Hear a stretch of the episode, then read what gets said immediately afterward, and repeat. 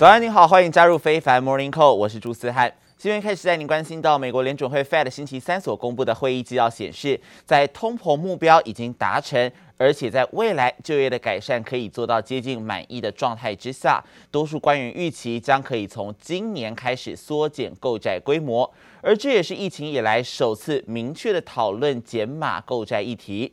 不过，官员也强调，缩减购债跟升息并没有关联，不太可能先来进行升息。不过，缩减购债的说法还是让本来早盘维持在平盘甚至小红的美股尾盘急速下跌，四大指数全都收黑，道琼指数就下跌了两百三百八十二点，跌幅超过百分之一，达百分之一点零八，最后收在三万四千九百六十点。而标普 S M P 五百指数呢，则是下跌了四十七点，跌幅百分之一点零七，收在四千四百点整数关卡。科技股的部分，纳斯达克指数下跌了一百三十点，跌幅有百分之零点八九，最后收在一万四千五百二十五点。科技五天王都下跌，苹果的跌幅高达百分之二点五五。至于晶片股，费城半导体的部分则是下跌了四十七点，跌幅百分之一点四七，最后收在三千两百零八点。不过，在前一个交易日已经先跌升的台积电 ADR，则是仅跌百分之零点五九。This is one of the more complicated ones that I've had to read just because of the divergence of views across the committee about what to do with regards to its $120 billion a month pace of asset purchases. What the minutes say is that apparently uh, several participants, as or rather some participants, is the way that the minutes described it, said that it would be prudent to prepare to start reducing the pace of quantitative easing. Again, not necessarily detailing the timing of that. And then few participants on the committee expressed concern about a buildup in financial risk that could be happening as a result of the Fed's purchases. 联准会七月会议记录指出，大多数与会者他们都认为，如果经济按照大致的预期来发展的话，那么今年开始降低资产购买的步伐可能是合适的。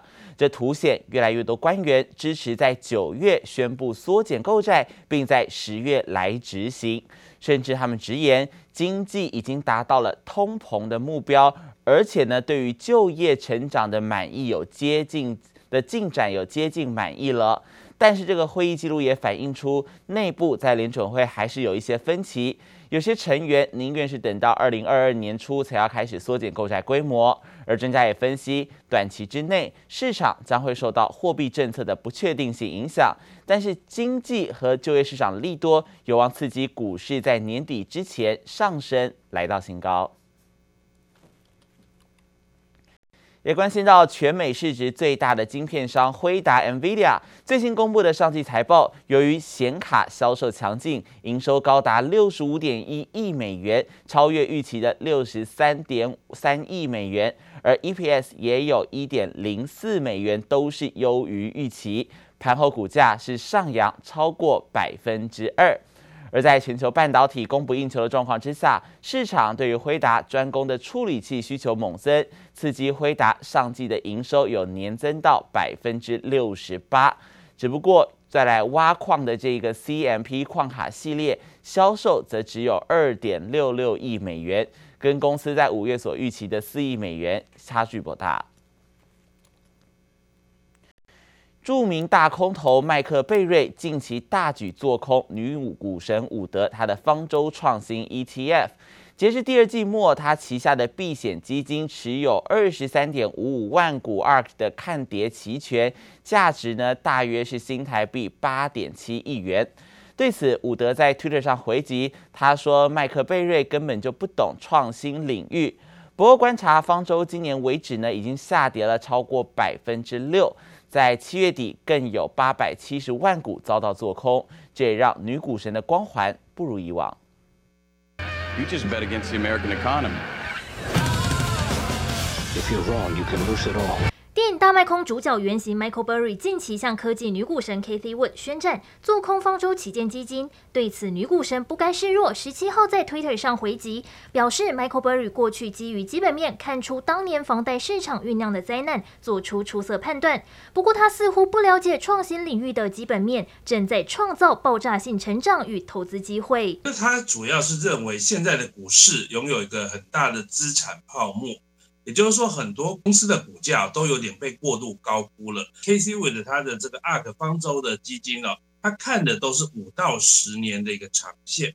那他对于他投资的这些公司里面，有一部分成为这种这种下个世代的科技巨头的。信心是很高的。Michael Burry 旗下避险基金截至第二季结束，持有二十三点五五万股 ARKK 的看跌期权，价值近三千一百万美元，约新台币八点七亿元。同时也加码放空受 Cathie Wood 青睐的特斯拉股票。尽管方舟在过去一年重仓科技股，吸引数十亿美元资金，不过今年在高估值及通膨加速的背景下，ARKK 今年为止下跌超过百分之六。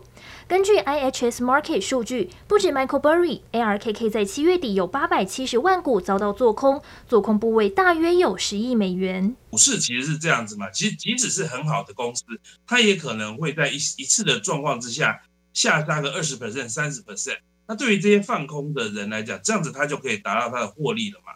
可是我们再拉长些一点，看到三年后、五年后，事实上这些通常就会再涨回来啊，所以这个可能就是。方舟 ARK 他们跟这些放空投资者的一个思考的点最大的差异。尽管美国科技股短线震荡，做空部位可能获利，但女股神不畏惧看空者，有信心自己瞄准的技术，未来十年内有机会改变世界，并且获得可观的投资报酬率。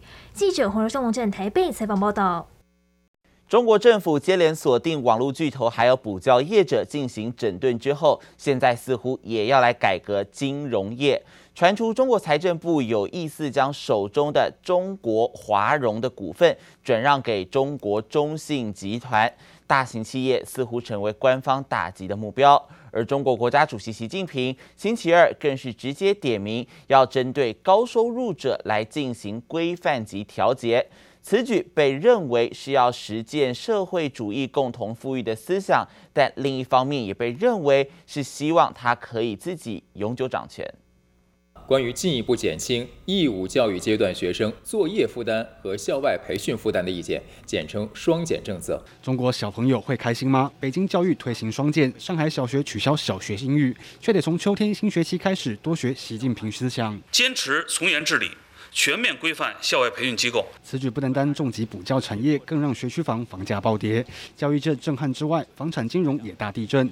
负债两兆人民币的恒大地产被拍到工地停工，投资人原以为大到不能倒。却爆出创办人、董事长许家印在风雨飘摇之际竟然不干了，让投资人吓傻。还有深陷财务危机的国家企业中国华融，也疑似因为中国财政部介入撤换董事长，转股卖给中信集团。And now we have this news coming out this morning. I think this is all consistent with um, uh, this whole regulatory trend in China evolving around security. China is working on a move to uh, to deleverage. Uh, to clean up the balance sheet of these state-owned companies, and these defaults in some cases are not necessarily bad because it will allow the market to price the risk properly. 中国国企至此定调，国家不再无条件支援。官方虽然协调资金救恒大，但恒大也得出售对应的资产自救。连同之前因为反垄断整治的网络科技巨头，大企业反而成为打击目标。官方似乎不再着迷。Uh, investors should assume. That the, this tightening regulation of the internet is the new norm. The valuation of these internet giants will be capped. So if you're still not sure what I mean, just look at the Chinese pharmaceutical sector, uh, which has been heavily regulated, and there's a new regulation coming out almost every 12 to 18 months. Which seems to be happening now to internet. 中国监管风暴已经促使投资人涌向官方重点扶持的绿能产业，也被猜测此举是为了靠向领导人习近平最新五年执政计划，而且最新又在出招，点名要加强对高收入者规范和调节。外界认为中国有钱人惨了，使全体人民朝着共同富裕目标扎实迈进，合理调节过高收入。鼓励高收入人群和企业更多回报社会。光是这几个宣誓，一是直接点出这一波官方整治的背后原因，是要实践社会主义的共同富裕，更有意改变社会，减轻生孩子养不起的普遍焦虑。但能让习近平不顾一切执行意志的，恐怕是因为修宪之后，执政不会再有任期限制。习近平在为永久掌权铺路之余，也看得出集权体制下的独断。吉卜力小新综合报道。亚太地区各国因为 COVID-19 疫苗的接种进度缓慢，所以难以阻挡 Delta 变异病毒株的蔓延。从日本、南韩到甚至纽澳，各国政府呢近来几乎是一致来加强防疫，还有旅行限制。其中，纽西兰总理还在十七号下令全国封锁，至少持续三天。另外，在日本，十七号也表示呢，将把东京还有其他的城市的防疫紧急状态延长到九月二十号。因为日本近来每天所新增的病例都超过两万例，而且在昨天更是一次新增了将近两万四千例，再创新高。而防疫紧急状态对于压制疫情没有效的状况之下，日本政府现在也在考虑要来采取更加严格的防疫限制，而另外一头在南韩，当地政府呢也正在考虑要延长一些防疫相关规定啊。而与此同时，不少亚洲国家民众对于防疫的进展失去了耐心，也加剧了政治紧张情势。像是经济困难，再加上不苗不满疫苗接种速度，导致泰国发生了抗议。而马来西亚的总理呢，也在十六号，他是请辞下台。具有高传染性的 Delta 变异病毒株引发前所未有的疫情，也让全国面临到新的一波感染威胁啊。而刚才也有提到的全球防疫机优生纽西兰出现了 Delta 的确诊病例，当局纷纷延长这个封锁措施，引发经济成长的前景忧虑。而这个再爆疫情也打乱了央行的货币政策规划。原本极可能升息的纽西兰央行，在星期三最后决议是按兵不动，纽元应声跌破了零点七美元支撑，改写九个月新低。而意外的延后升息，也是一个最新的例证。联准会缩减购债的规模，是否会被打乱呢？也备受关注。街道空荡荡，纽西兰长达半年本土零确诊记录破功，宣布全国封城三天，连带影响到纽西兰央行的决定。纽西兰央行周三宣布维持基准利率百分之零点二五不变，跌破专家眼镜。I think the Reserve Bank is well aware of the position we've taken both through the last lockdown and and indeed within the last 24 hours. So. Everybody knows that we are here to support New Zealanders through this situation. 原本超过八成的分析师认为，防疫模范生纽西兰很可能成为亚太国家率先升息的国家。想不到突然通报新增本土确诊，二十四小时内的发展出乎外界意料。It's been an extraordinary 24 hours from New Zealand. The market was thinking that the RBNZ wouldn't just deliver 20, but 25, but actually that they might lift the policy rate by 50 basis points. Today they don't deliver anything. 纽西兰第二季通膨年率飙升至百分之三点三。 十年来首度冲破官方设定的目标区间。虽然纽西兰央行这次选择按兵不动，但在最新声明中仍表明会考虑缩减刺激措施。First, that we are dealing with the Delta variant. The second thing it tells us is that it has linked the current genome sequencing of cases in the New South Wales outbreak. Our case has originated in Australia. 纽西兰出现疫情破口后，周三更一举增加九例，累计十例，全都是感染 Delta 变种病毒。根据纽西兰卫生单位推估，新一波的疫情可能已经蔓延开来，社区感染后续可能还有一百二十例。到底怎么从澳洲传过来，官方还在厘清。这一波欢迎好综合报道。而在美国，总统拜登最新是宣布，九月二十号开始也要推动全民来接种第三剂疫苗，加强对于 Delta 病毒的防护力。接种前两剂疫苗八个月以上的民众，他们可以来施打第三剂，并且是以医护人员、安养院的住民还有银发族作为优先施打的对象。Earlier today, our medical experts announced a plan for booster shots to every fully vaccinated American, adult American. You know, this will boost your immune response. It will increase your protection from COVID-19. No, there's some world leaders who say America shouldn't get a third shot until other countries got their first shot. I disagree. We can take care of America and help the world at the same time. 美国主管机关已经核准辉瑞还有莫德纳这两个品牌的疫苗可以使用作为第三剂的加强剂。也有官员指出，先前只打单剂式娇生疫苗的民众，应该也需要去追加接种加强疫苗。 美国防疫大将佛奇则表示，决定来追打第三剂，主要原因包括疫苗的抗体量会随时间下降，而且对抗 Delta 需要比较高的一个抗体程度。数据也显示，接种追加剂可以提升体内的抗体效价至少十倍之多。而另外，以色列的卫生组织最新引援一项研究结果表示，六十岁以上民众来施打第三剂的辉瑞或 BNT 疫苗，预防染疫的效力将可以达到百分之八十六。